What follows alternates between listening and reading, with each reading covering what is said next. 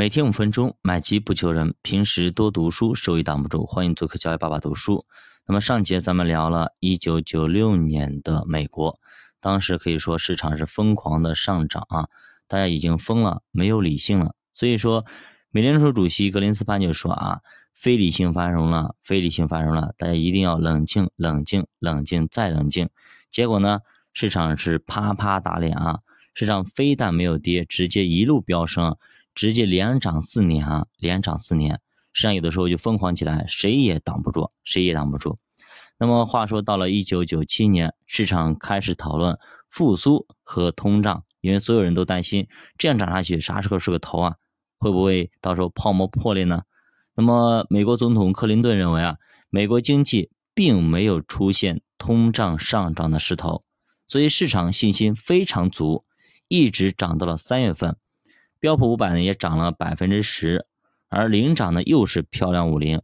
这里有个知识点，一般啦，当经济复苏初期推动的行情上涨，同时伴随着低通胀的环境啊，那么漂亮五零为代表大盘股通常表现都非常非常好的。那可能会有人问，到底啥是漂亮五零啊？其实如果在咱们听书听多了啊，或者说看书看多的话，漂亮五零一般都知道啊，就是我们所谓的龙头股啊。就每个行业的 PB、ROE，哎，这个里边的龙头股，ROE 非常高，利润率非常高，这样子的就是龙头。比方说茅台啦，比方说那么宁德时代等等，在每个行业里面的龙头就是这样子啊。就跟随股票市场上涨的时候啊，还有就是市场利率啊，十年期国债收益率都上涨了将近多少啊？将近四十个基点啊。尽管四季度啊盈利远超预期。但是相比股市的涨幅来说，还是逊色了很多，这也是一种业绩透支啊。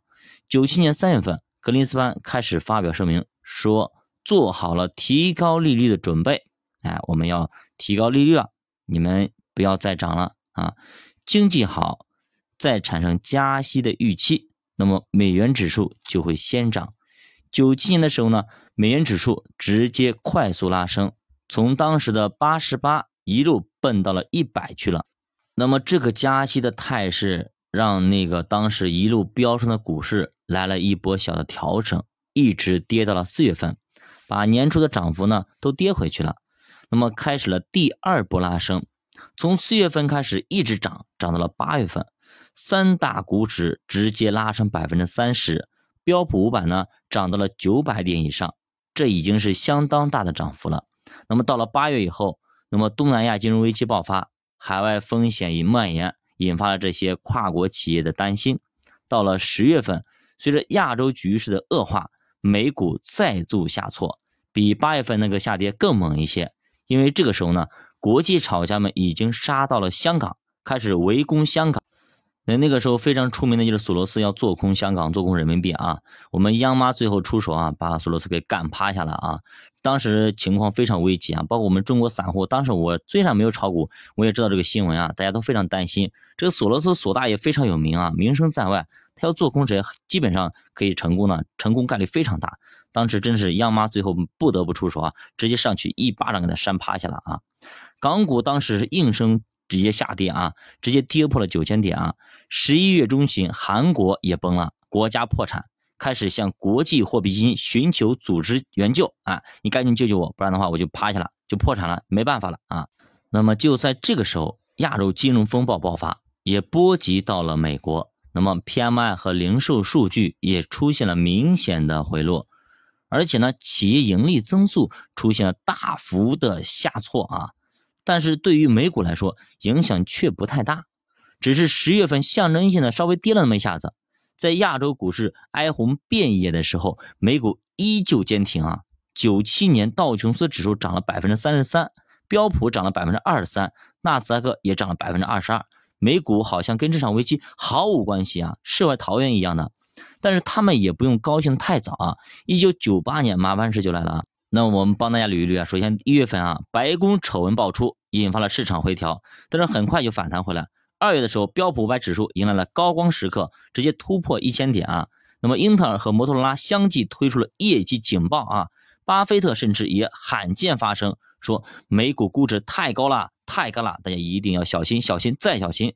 但是这些都没有打破美股上升的惯性啊！金融和消费，接着就是科技。带动市场继续往上窜啊！四月下旬，标普和道琼斯直接上涨百分之十六啊，纳斯达克直接上涨百分之二十一，我死给你看啊，直接涨给你看啊！随后震荡两个月，然后继续拉升，从六月直接涨到七月啊，标普达到了一千一百五十点。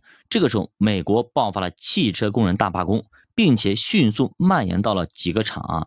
到了第二季度，又有一系列美国的龙头公。